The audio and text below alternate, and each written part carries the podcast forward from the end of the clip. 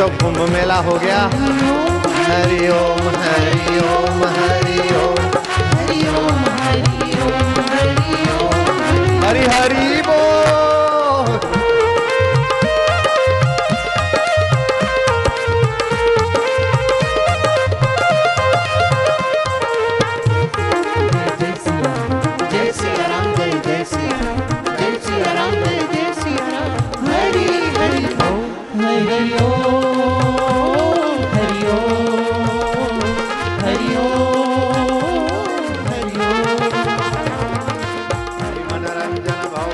हरि ओम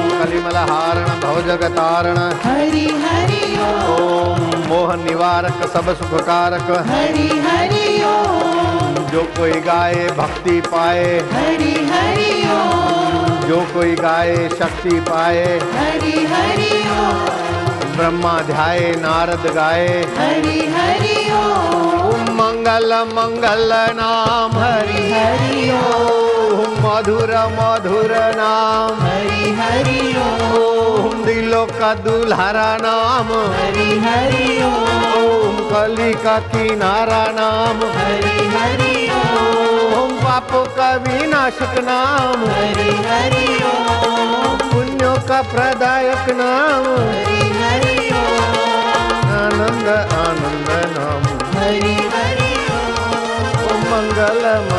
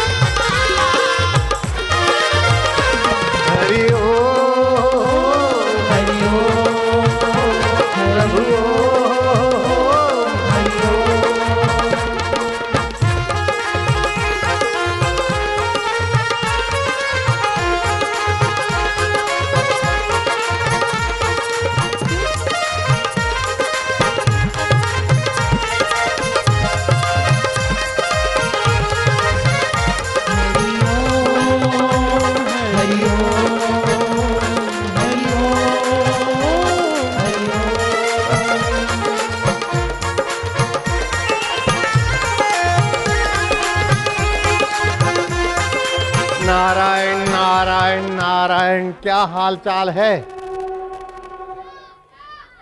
मौज है। पुण्य हो रहा है।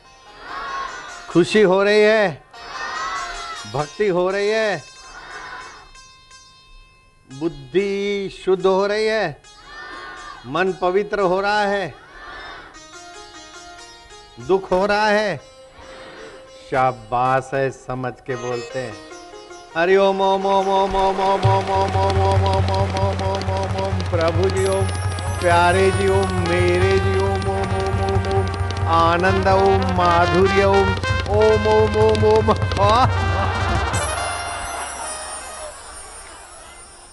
बापू के बच्चे सर्वदा सर्वकालेषु सर्वदा नास्ति तेषाम् अमङ्गलम्।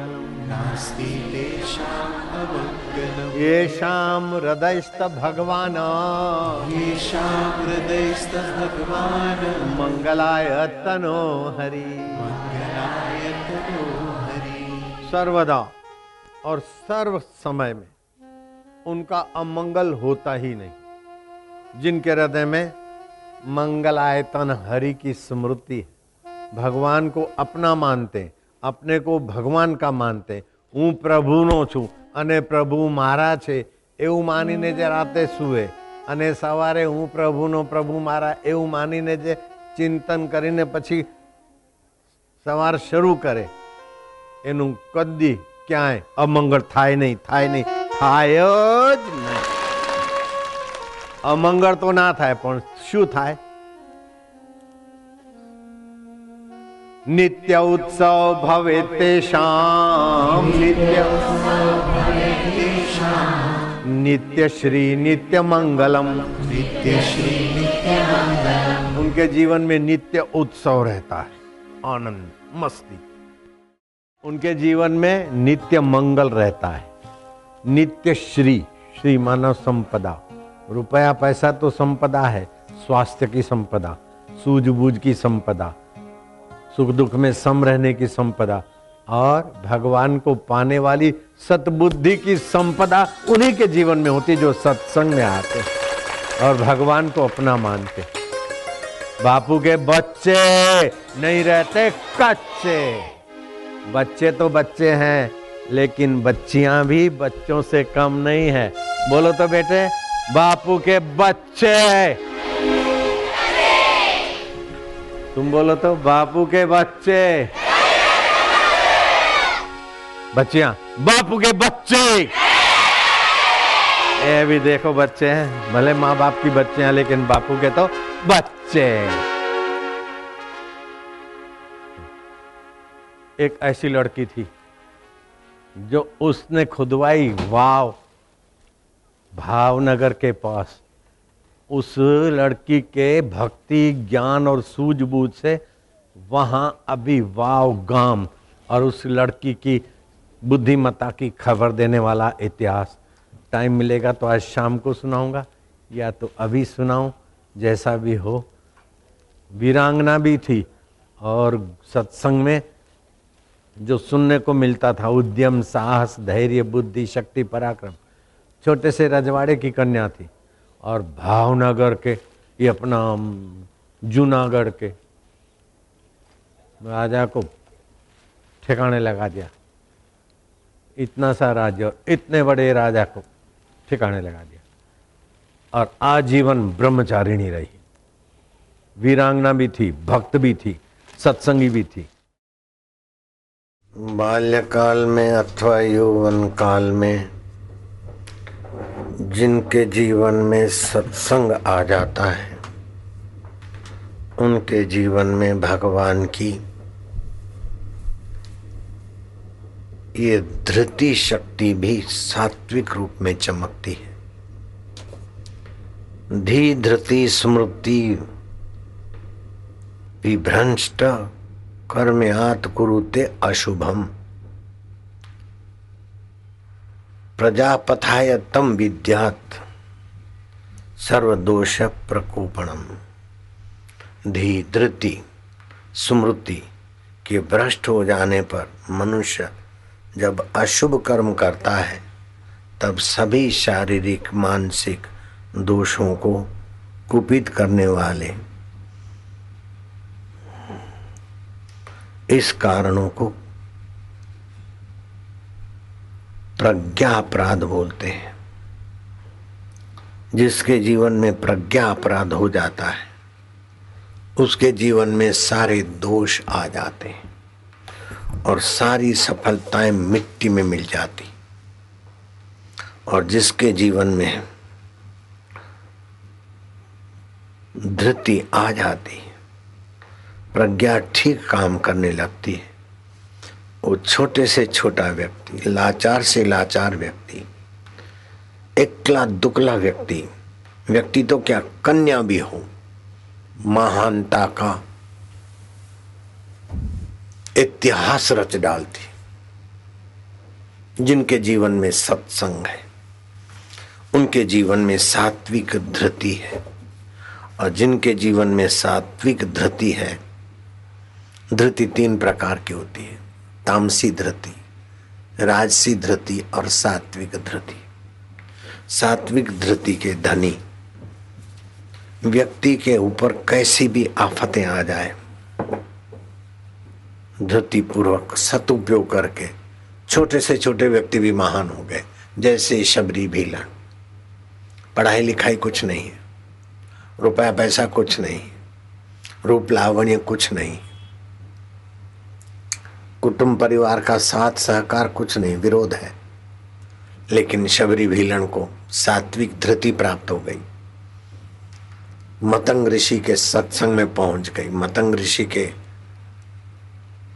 आदेश के अनुसार वो अपनी आत्मिक साधना करके इतनी ऊँची उठी कि भगवान राम शबरी भीलन के बैर खाकर वखान करते हैं कि माँ कौशल्या का मोहन भोग और शबरी माँ तुम्हारे बैर झूठे बैर, मुझे इतने प्यारे लगते हैं कि मैं इसकी सराहना क्या करूँ? लक्ष्मण देखते ही रह गए। जिसके, जिस विद्यार्थी के जीवन में, जिस मनुष्य के जीवन में सात्विक धृति है, वह ठान ले तो इतिहास के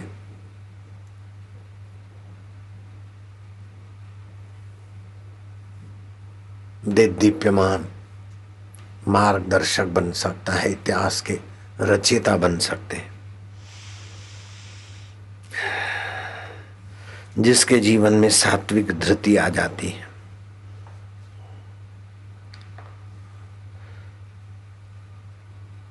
वह चाहे अबला के रूप में कन्या क्यों ना हो, कुंवारी कन्या,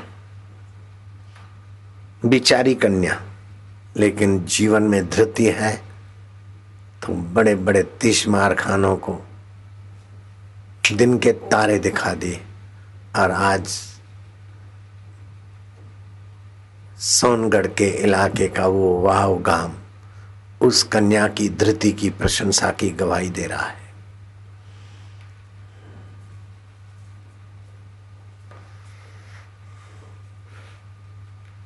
उस कन्या को सोनाबा सोनाबा बोलते थे। पिता का नाम था मोकल सिंह। जिला भावनगर के पास सोनगढ़ के नज़दीक सेंद्रानंद छोटा सा गाँव। भावनगर जिला सोनगढ़ के नज़दीक, सेंद्राना छोटा सा रियासत। वो जा रही थी। घोड़े सवार की शौक, सवारी की शौकीन। साहसी थी कन्या।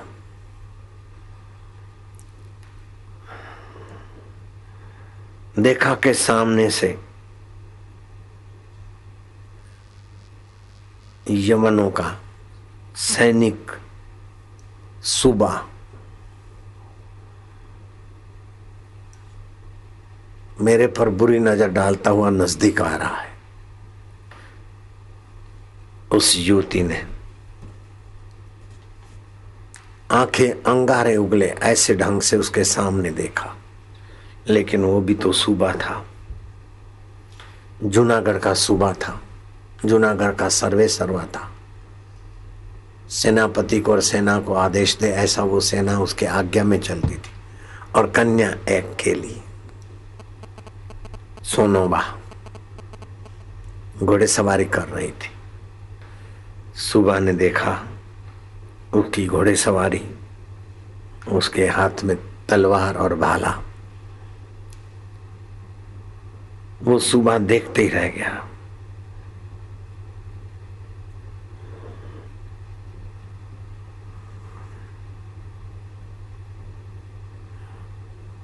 सुबह ने कहा, अरे सुंदरी, तेरे जैसी सुंदरी तो मेरी बैगम बनने के काबिल है। तो मेरे महल में रहने का काबिल है। ऐसी गंदी गंदी बातें सुनाई कि सोनाबा का खून उखल गया। और उसने कहा कि, हे दुर्बुद्धि दुष्ट संभल कर बात कर। घोने मरवानू था न, अमुक ठेकाने जाए। तेरे दिन पूरे होने के इसलिए तू मेरे ऊपर बुरी नज़र करता है। तेरी आँखें निकाल के कौओं को दे दूँगी। तेरे साथ सेना है, लेकिन मेरे साथ गुरु के वचन है। उद्यम, साहस, धैर्य, बुद्धि, शक्ति, पराक्रम।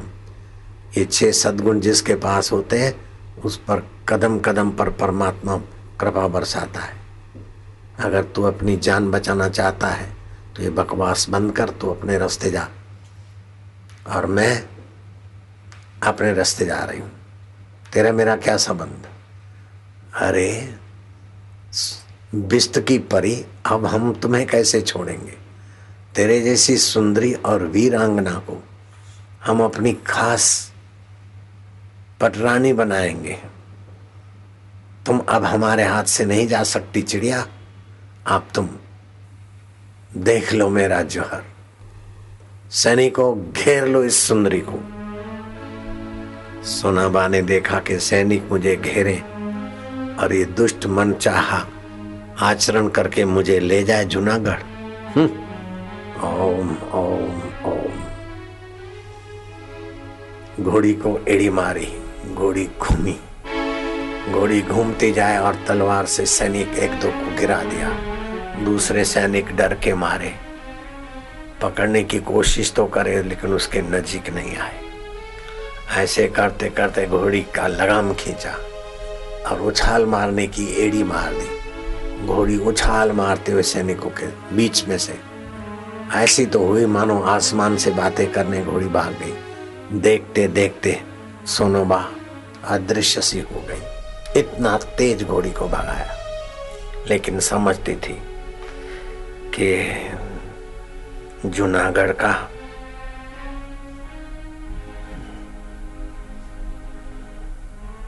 सुबह मेरा पीछा करेगा। अपने पिता को बताया कि मोगल सिंह सारी बात को समझकर अपने प्रजाजनों को कहा कि क्षत्रिय की कन्या पर अत्याचार पूरे क्षत्रिय जाति का अपमान है। वो सुबह आएगा सेना लेकर। हमारे छोटे से रियासत को, जूनागढ़ की रियासत का बल कुचलने की कोशिश करेगा, लेकिन प्राण कुर्बान करके भी कन्या की धर्म रक्षा करना हमारा कर्तव्य है। हाँ हमारा कर्तव्य सभी ने स्वर भरा। क्या किया कि वो सुबह आए उसके पहले रास्ते पर खाटें बिछा दी। बाढ़ कर दी घास, उसकी जो भी होती कंडों की, कांटों की। लेकिन सुबह के लिए क्या सेना थी हाथी थे? छोटा सा रियासत को कुचलना, रणभेरी बजा दी। हाथी ने सब इधर उधर किया। सेना घुस गई, छोटी सी रियासत में, सिद्राना गाँव में। पूरे गाँव को घेर लिया उनकी सेना ने। धाड़ धाड़ धाड़, तलवारें चलने लगी। आखिर सुबह ने कहा कि ये मनोबल से मज़बूत है, गोलियाँ चलाओ। रियासत के पास गोलियों का व्यवस्था नहीं थी बंदूकें। अब तलवार और बंदूक तो बंदूक ही जीतेगी। व्यक्ति की हार जीत नहीं है, यहाँ हथियार की हार जीत। धड़ धड़ धड़। सेदराना गाँव के मुट्ठी भर सैनिक बलि चढ़ने लगे। सोनोबा ने अपने पिता को कहा कि पिताजी, आप संधि करने का झंडा फरकाइए संधि? और ये दुष्ट आए तुझे ले जाएगा। पिताश्री, मैं आपकी कन्या हूँ। पिताश्री, अलग से चलो। पिता के कान में कुछ बात कह दी। इस समय उनके पास बंदूकें हैं और हमारे सेना के पास गोलियाँ नहीं है, बंदूकें नहीं है। ये संधि का समय है। इस समय बल के बल से शत्रुओं के साथ हम नहीं जीत पाएँगे। पिताश्री बुद्धि से जीतना पड़ेगा, इसलिए शास्त्र कहते हैं, उद्यम, साहस, धैर्य। ये तो हो लेकिन बुद्धि शक्ति का उपयोग करना पड़ेगा। ये सदगुण तीन है और बुद्धि शक्ति नहीं है तो हार खा लेंगे मार खा जाएँगे। पिता को विश्वास दिलाया। पिता ने झंडा खड़ा कर दिया। हम आपसे लड़ना नहीं चाहते वो चिन्ह होता है संधि का चिन्ह। सुबह ने देखा जब ये डर गए हाँ, हाँ, संधि करना चाहते तो मुझे तो बस वो सुंदरी चाहिए। उसके पिता ने कहा, तुम इन छोटी सी बात के कारण नरसंहार करवाया, नाटकबाजी किया। हमें बोलते तो तुम्हारे जैसे सुबह के साथ हमारा रिश्ता हो जाता। नरसंहार से क्या लेना देना? खैर, फिर भी तुम्हें हम बहादुर मानते हैं। शाबाशी देते हैं। हमारी कन्या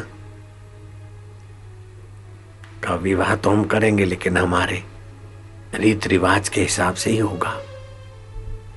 धाम धूम से बारात लेकर तुम जब आओगे। लेकिन अभी सिंह काल चलता है। इस सिंह काल में अगर विवाह करें कन्या का तो कन्या विधवा होकर घर लौट के आएगी। हम नहीं चाहते कि हमारी कन्या विधवा होकर लौट आए। अर्थात तू मर जाएगा। इसलिए सिंह काल चला जाए। उसके बाद धाम धूम से विवाह की रचना करेंगे। अच्छी बात है। खुश होता हुआ गया वो मूर्ख।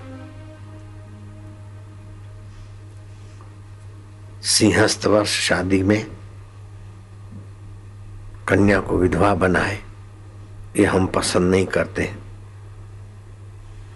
सेंधरणा का क्षत्रिय ठीक बोलता था। हाँ मैं मर जाऊँगा तो उसकी बेटी तो विधवा होगी।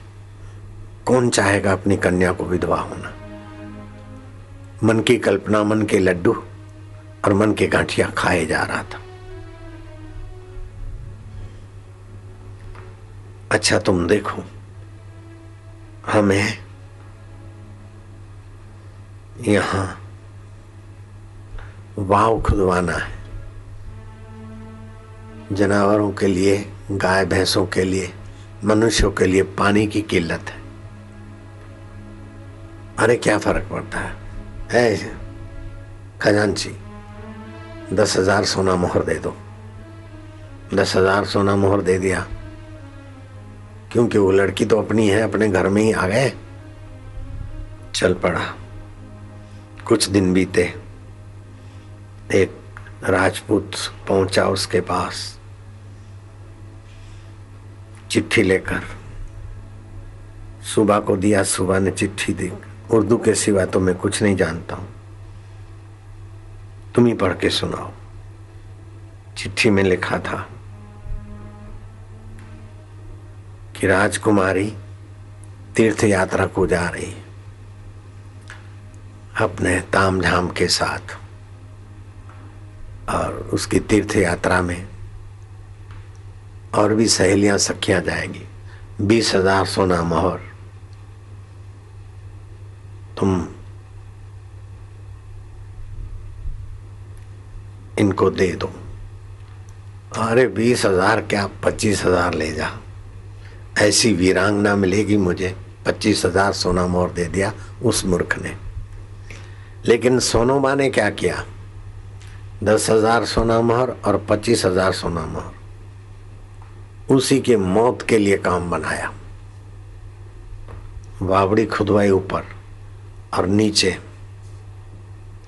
तलघर बनाया, जिसमें सेंद्राना गाँव गुप्त रूप से रह सके। राजघराने के सभी लोग रह सके। और कभी भी शत्रु आए तो उसे पता नहीं चले कि वाव में से कहाँ से कौन निकल के आया। ऐसा एक बड़ा चतुराई से। क्योंकि उसको गुरु का मंत्र था, ध्यान था, सुबह उठती तो यहाँ ललाट में ध्यान करती। रात को सोती तो श्वास उश्वास में गुरु के साथ का दिया हुआ दीक्षा का सब करती। तो उसको अंतरात्मा की प्रेरणा मिलती रही। बड़े बड़े साजिश करता भी हम्म, ठोकर खा जाए। लेकिन इस कन्या ने सोनाबा ने ऐसा सुंदर एक गढ़ बना दिया तल घर। ऊपर से तो वाव वाव दिखे। पानी का और बाकी का अंदर पूरा अपना गाँव आ जाए। दिन बीते सप्ताह बीते वर्ष पूरा होने को है, अब शादी के लिए तैयारी करो। तो उसके सेनापति ने कुछ टेढ़ी मेढ़ी बात सुना दी कि शादी तो क्या? सोनोबा से शादी करना। कबर में जाना है, कबर में। हाँ? मेरे लिए ऐसा। छोटा सा राजा का सेनापति मेरे लिए ऐसा बोल जाए।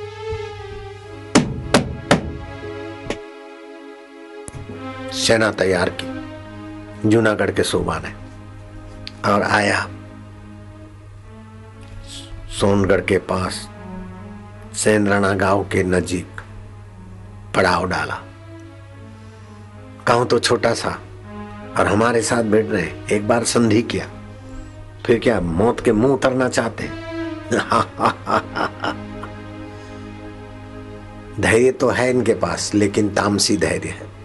शराब पिया मांस खाया और सुबेन पर अपन सफल हो जाएँगे। धृति तो है, लेकिन तामसी धृति है। राजसी धृति है, और चाहिए और चाहिए, लगे रहते हैं लोभी लोग। दोनों धृतियाँ व्यक्तियों को डुबाती है। श्री कृष्ण कहते हैं, सात्विक धृति चाहिए। ईश्वर के रास्ते दृढ़ता से चलो। चाहे कितने विघ्न आए, चाहे कितने बाधा आए लेकिन अपने कर्तव्य को, अपने धर्म को, अपने जप को, अपने अनुष्ठान को मत छोड़ो। ये सात्विक धृति है। अपने गुरु के ज्ञान को न छोड़ो, ये सात्विक धृति है। सोनाबा में सात्विक धृति थी और उस हरामी में तामसी और राजसी धृति थी। अभी तो धैर्य रखें, सुबह होते ही इनके खुर्दे बुलवा देंगे और सुंदरी को ले चलेंगे बलपूर्वक। जूनागढ़ में ही विवाह करेंगे। क्या बात है। लेकिन विवाह तो करके रहे। चाहे सौ सौ जूता खाए, तमाशा घुस के देखेंगे। तमाशा यही है कि दारू पी पी के अपनी और तामसी धृति कर रहे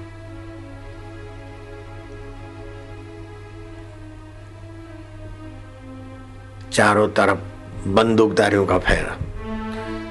एक परिंदा तो क्या एक चिड़िया भी नहीं फरक सके। ऐसा कड़ा पहरा लगाओ। सेंद्राना के लोग कुछ भी कर सकते। कड़ा पहरा होते ही मध्य रात को युवानों का टोला आया चमचमाती तलवारों के साथ। कई सैनिकों की मुंडिया धड़ से अलग। खोजो तो मिले नहीं। मेरी चारों तरफ़ की सेना इतना कड़ा पहरा देखते ही गोली मारो का आदेश। और इतने सारे जवान आए, गए कहा? उनको पता ही नहीं जहाँ ठहरा है, वहाँ से तलघर से आए, तलघर में गए। नशेबाजों को क्या पता चले। खैर, हम चढ़ाई करेंगे। चढ़ाई किया, सेंद्राना गाँव को घेर लो, घेर लिया। दरवाज़ा तोड़ो, हाथी के टक्कर से दरवाज़ा टूटा। घुसे अंदर तो क्या देखते हैं? कि लोग है ही नहीं। सेंद्राना के लोग कहाँ गए? दरवाज़ा बंद करके छुप गए कि दरवाज़ा तोड़ो, घर घर के दरवाजे तोड़े तो घर खाली। पूरा सेंद्राना खाली। डर के मारे भाग गए। राजमहल को जानो, उस सुंदरी को तो ले चलेंगे। न सुंदरी मिली, न सुंदरा मिला, धक्के खाते खाते। निराश होकर अपने पड़ाव पर आए, जहाँ मौत का निमित्त बना था नीचे तल घर में।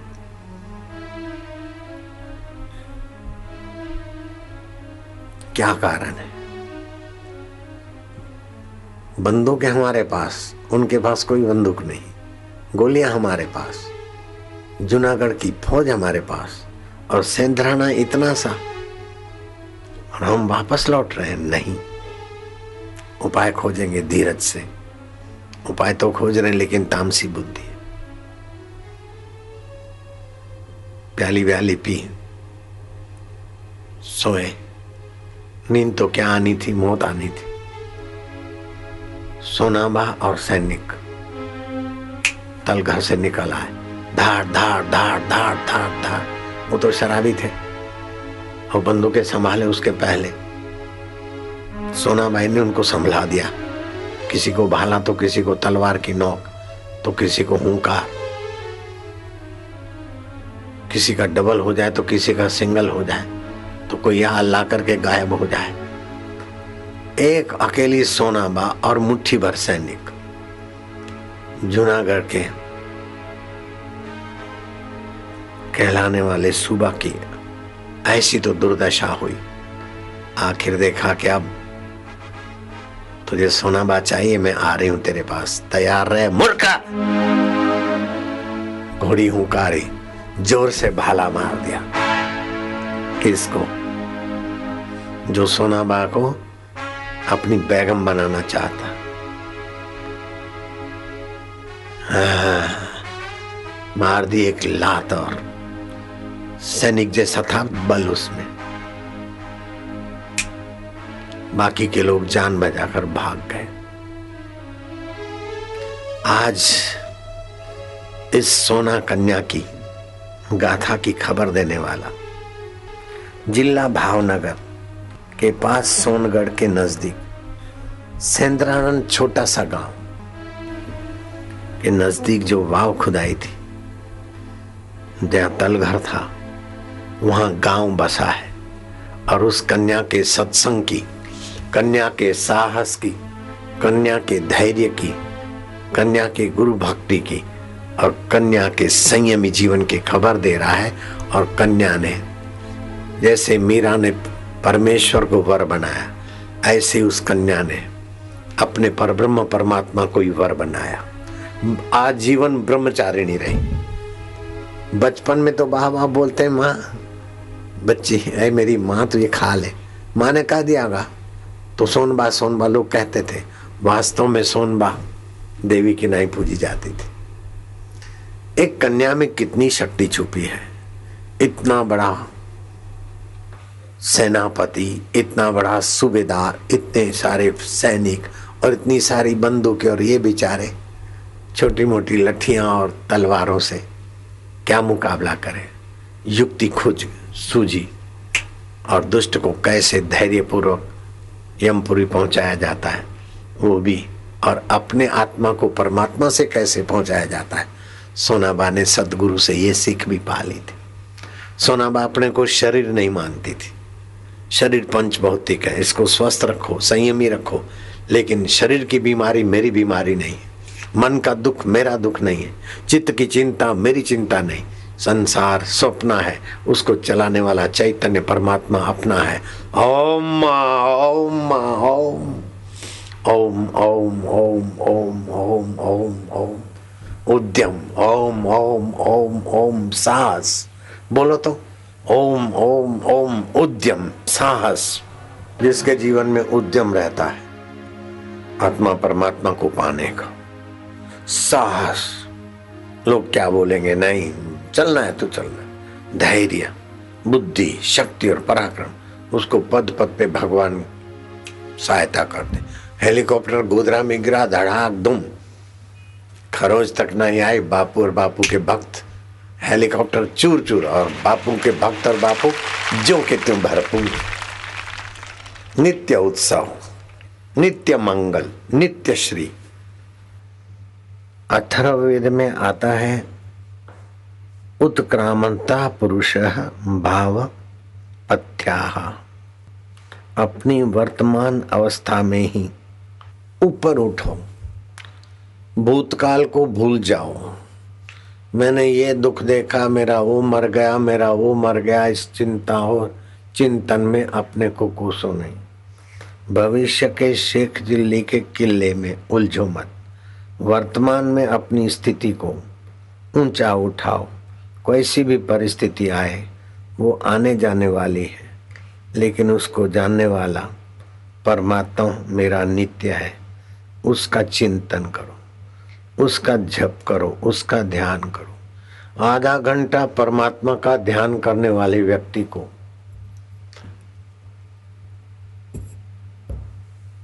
जो बल प्राप्त होता है, जो दिव्यता प्राप्त होती है जो परिस्थितियों से जूझने की शक्ति और सामर्थ्य आता है, वह और साधनों की वहाँ दाल नहीं गलती कुछ भी ना हो, केवल आधा घंटा परमात्मा के ध्यान में डूबने की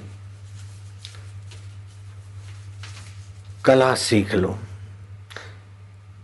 उससे जो शांति और आत्मिक बल और आत्मिक धैर्य रहेगा।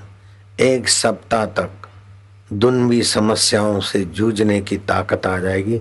खाली आधा घंटा परमात्मा ध्यान। और ध्यान क्या करना है? भगवान के सामने देखना है अथवा आकाश के सामने। लंबा श्वास लो।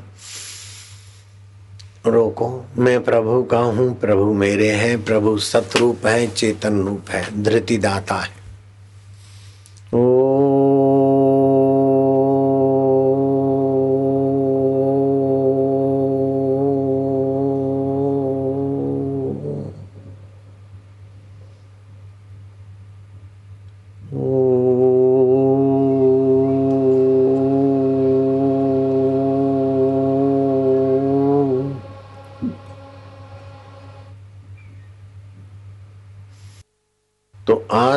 घंटा परमात्मा के गुंजन से एकटक देखते रहो तो तुमको एक सप्ताह तक। ऐसी धृति प्राप्त होगी कि व्यवहारिक विघ्न बाधाओं और प्रलोभनों से आप प्रभावित न रहकर अपने उद्देश्य में टिके रहोगे।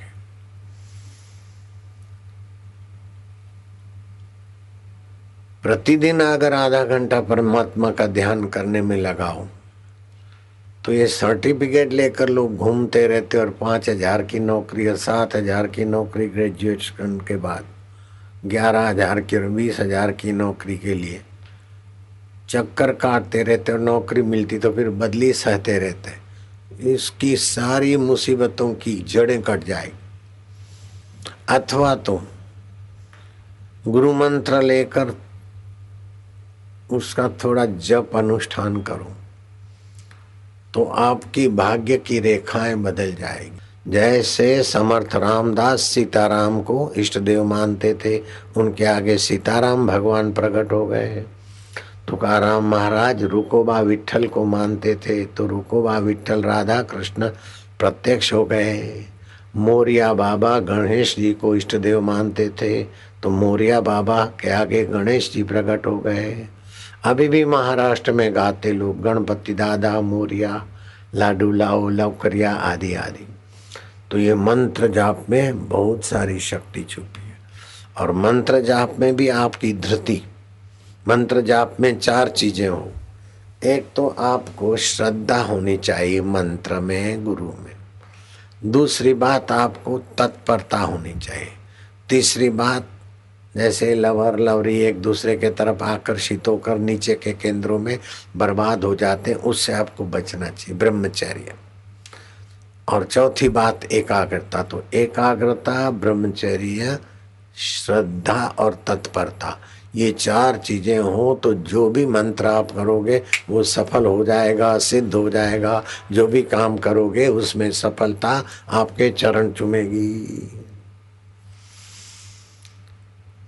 जिस पुत्र के कारण माता पिता दुखी होते हैं, वो पुत्र अपने जीवन में भी विफल रहता है, अशांत रहता है।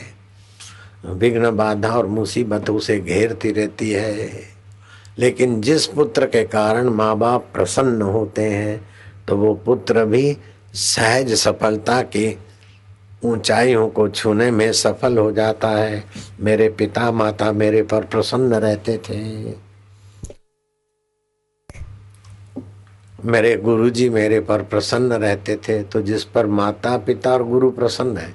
हाँ मैं गुरु के पास गया और माता नाराज़ हो गई। तो वो नाराजी का पाप नहीं लगता, क्योंकि भगवान के तरफ़ जा रहे ना। मैं भगवान के तरफ़ जाता हूँ और पिता नाराज़ हो गए तो उसकी नाराजी का पाप नहीं लगता। संत तुलसीदास जी ने कहा कि बीरबल इतना बुद्धिमान। होने पर भी भगवान की भक्ति से वंचित रहा तो उसकी बुद्धि का क्या फल?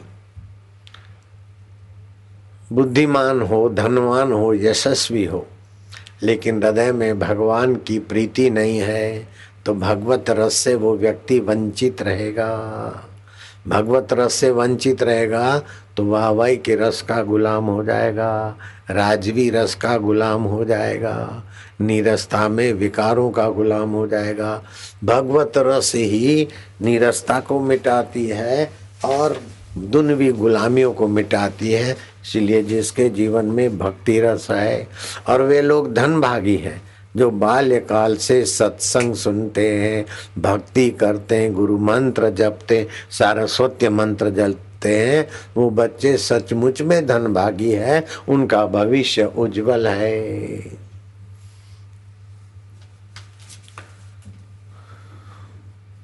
तो आधा घंटा ध्यान करने से हफ़्ता भर विघ्न बाधाओं से जूझने की शक्ति आ जाती है। एक बालक था, जिसका नाम था मुकुंद। भाई का नाम था अनंत। अनंत के नाम पत्र आते उनके पिता के नाम आते लेकिन नन्हा मुकुंद विचार था कि मेरे को कोई पत्र ही नहीं लिखता तो અનંત ઉસે ચીડાતા હતા કે લેખા તને કોઈ જ કાગળ નથી લખતો જો મને તો મારા કેટલા મિત્રો ભાઈબંધો કાગળ લખે છે બાપુજીને કેટલા બધા લોકો કાગળ લખે તને કોઈ પૂછતું જ નથી तेरे को कोई पूछता ही नहीं बड़ा भाई अनंत मुकुंद को चिढ़ाता था तो मुकुंद भगवान की मूर्ति के आगे बैठ के बोलता कि प्रभु મને કોઈ કાગળ નથી લખતો તો તમે तो લખો ને એક पत्र तो मैं भी मेरे भाई को बोल सकूं कि मेरे को भी किसी का पत्र आता है भगवान मेरे को पत्र लिखते हैं आप मेरे को चिट्ठी लिखो ऐसा करके एक कागज पर उसने मुकुंद ने लिखा कि प्रभु तमें व्यस्त सो तुम व्यस्त हो गए सारी सृष्टि की व्यवस्था करते हुए, लेकिन मैं तो आपका भक्त हूँ, आप मेरे हैं, आप मेरे को एक चिट्ठी लिखो। और सर्वेश्वर, सर्वव्यापक भगवान नारायण वहीं कुठाधिपति को मिले, एड्रेस डाल दी और पोस्ट के डब्बे में डाल दिया। मुकुंद बच्चा था। वो बाद में इतना महापुरुष बन गया कि दुनिया के लोग जानते और तुम भी उनका नाम जानते हो, मुकुंद का नाम। आप हम भी जानते वो जब बच्चा था तो भगवान को पत्र लिखा। दो दिन, चार दिन, पाँच दिन हुआ पोस्ट ऑफ़िस वाले से पूछा कि मेरा तो कोई चिट्ठी नहीं है। मेरे भाई की तो चिट्ठियाँ आती, मेरी चिट्ठी नहीं आई अभी तक। बोले, नहीं, तेरे को कोई लिखता नहीं, आई नहीं। आठ दिन हो गए, नौ दिन हो गए। दसवें दिन मुकुंद ने पूछा कि मेरे लिए कोई चिट्ठी नहीं आई? बोले, नहीं आई। पूजा के रूम में जाकर भगवान को कहा कि प्रभु, दस दस दिन हो गए, आपको चिट्ठी लिखा है एक उत्तर भी नहीं दिया आपने। मैं किसी को क्या बताऊँगा? मेरा भाई मेरे को चिढ़ाता है। तेरे को कोई चिट्ठी नहीं लिखता, आप एक मेरे को चिट्ठी नहीं लिखते। अनंत को बोलने के लिए कुछ तो आप चिट्ठी लिखो ना। दस दिन हो गए, एक दिन और बीत गया, ग्यारह दिन हो गए, चिट्ठी लिखो ना। हे अच्युत, हे गोविंद, हे हरि हरि ओम हरि ओम, हे प्रभु जी एक चिट्ठी लिखो ना मुकुंद बेचारा, बच्चा, जैसे माँ बाप के आगे बच्चे रोते, ऐसे भगवान के फ़ोटो के आगे मुकुंद रोता है कि आप चिट्ठी भी नहीं लिखते। मेरा भाई मेरे को चिढ़ाता है मैंने दस दिन हो गए, आज ग्यारहवा दिन हो गया। મને કાગળ ના લખો તમે હું તમારો નહીં બાળક રડે ને મા બાપ એને છાનો ના કરાવે તમારે કાગળ નાખવો જોઈએ मुकुंद निर्दोष भाव से भगवान के आगे अपनी व्यथा रखता है ऐसे करते करते मूर्ति में तो भगवान तो ज्यों के थो मुकुंद बोले भगवान के बोलो ने कागड़ केम नहीं लगता અગિયાર અગિયાર દિવસ થઈ ગયા મારો કાગળ ના મળ્યો તમને મળ્યો હશે ને તમે વાંચ્યો તો કેવું લાગ્યું મુકુંદ તમારા માટે કેટલું બધું એ કરે છે મને કાગળ ના લખો તમે બોલો ને નહીં બોલો તો પછી હું નહીં ઉઠું અહીં बबलू मुकुंद जो बाद में परमहंस योगानंद बन गए थे बड़े सिद्ध पुरुष हो गए थे देश विदेश के लोग उनका लोहा मानते थे। वो जब बच्चे थे Mukund, Prabhu ji you write to my me letter my god हूँ तो मैं तुम्हारी राह देखता हूँ, तुम मुझे पत्र नहीं लिखते हो। ए कृष्ण गोविंदा हरे मुरारे हे नाथ नारायण वासुदेवाय वासुदेवाय वासुदेवाय। मुकुंद रोता है भगवान के आगे। संसार के आगे रोते तो रोते ही रहते, लेकिन भगवान के लिए रोते तो उनका रोना सदा के लिए हंसने में बदल जाता है। हम भी रोए थे, मुकुंद की नाई नहीं तो दूसरे तरीके से। लेकिन भगवान के लिए जो तड़पता है, रोता है, उसका रुदन और तड़प मिट जाती। मुकुंद रोते रोते भगवान के आगे एकदम। चुपचाप सुनसान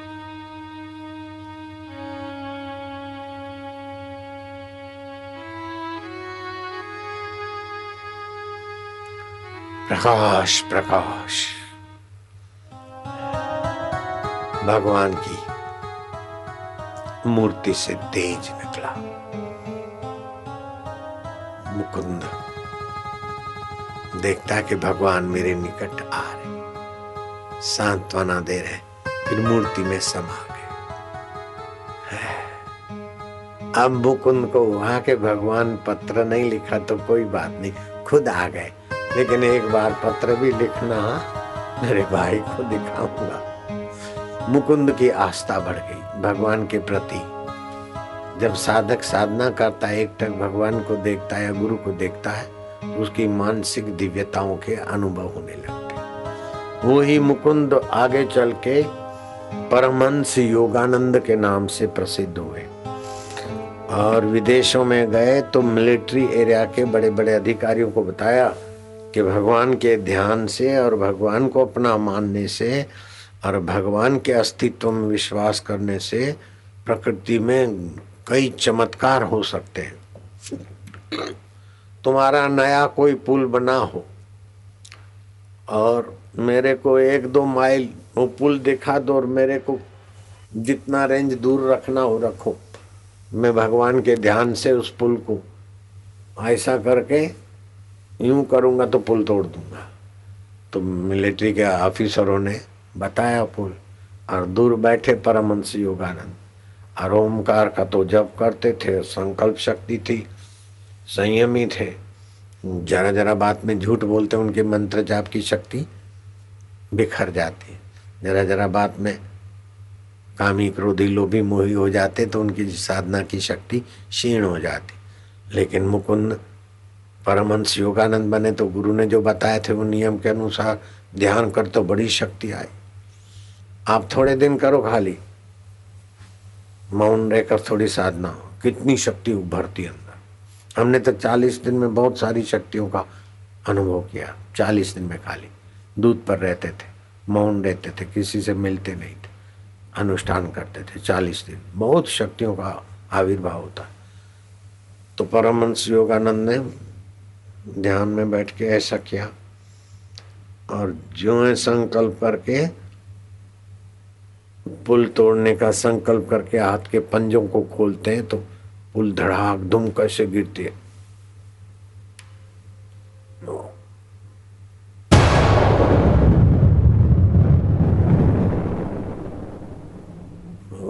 विदेश के, यूरोप के सैनिक लोग दंग रह गए कि इतनी ध्यान में शक्ति। विवेकानंद ध्यान करते और अपने कमरे में बैठे बैठे जैसा सोचते, ऐसा दूसरे आदमी करने लगते थे। हम ध्यान में अथवा ऐसे संकल्प से जैसा सोचते, ऐसा बाहर होने लगता ध्यान के द्वारा आपके संकल्प का सामर्थ्य हो जाता। हज़ारों, लाखों आदमी बैठे हो और यहीं से उनका ध्यान लग जाए, ऐसा सोच कर एक नज़र घुमाओ तो उन लोगों का ध्यान लग जाए। ऐसा भी होता है। तो योगी लोग जानते हैं। इसलिए भगवान शिव पार्वती को कहते हैं, नास्ति ध्यानम समम तीर्थम, ध्यान के समान कोई तीर्थ नहीं। नास्ति ध्यानम समम दानम, ध्यान के समान कोई दान नहीं। नास्ति ध्यानम समम यज्ञम, ध्यान के समान कोई यज्ञ नहीं। तस्मात ध्यानम समाचरित। इसलिए ध्यान आदर से करना चाहिए। तो रोज सुबह नींद में से उठते समय भी थोड़ी देर ध्यान करना चाहिए। रात को सोते समय भी थोड़ी देर ध्यान करना चाहिए। ओम ओम ओम ओम ओम ओम ओम। पेट की तकलीफें छू हो जाएगी। दिमाग की कमज़ोरी मिट जाएगी। लीवर को बल मिलेगा, बुद्धि को बल मिलेगा। और भगवान की अहेतु की कृपा तुम्हारे पर बरसने लगेगी। ओम ओम। जैसे बच्चा बोलता ने माँ माँ माँ माँ माँ। तो माँ को पुकारता है तो माँ का ध्यान जाता है बच्चे पर। ऐसे ही भगवान का नाम होठों मिले। ओम ओम। तो अंतर्यामी भगवान प्रसन्न होते अपनी दया, कृपा बरसाते। ओम प्रभु जी, ओम ओम। वालुड़ा, कानुड़ा, अंतर्यामी प्रभु, ओम ओम ओम। ओम ओम ओम ओम ओम ओम ओम।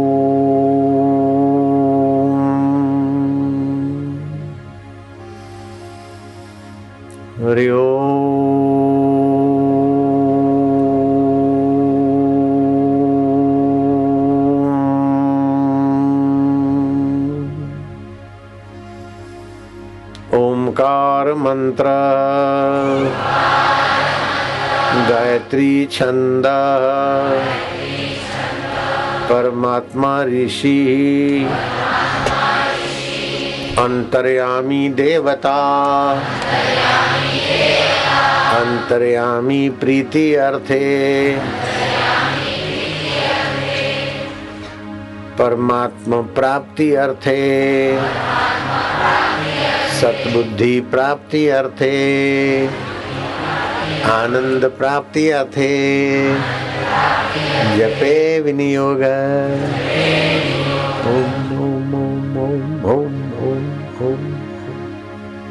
मन में जपते जाओ। सांस बचता जाए, तुम मन में कंठ में जपते जाओ।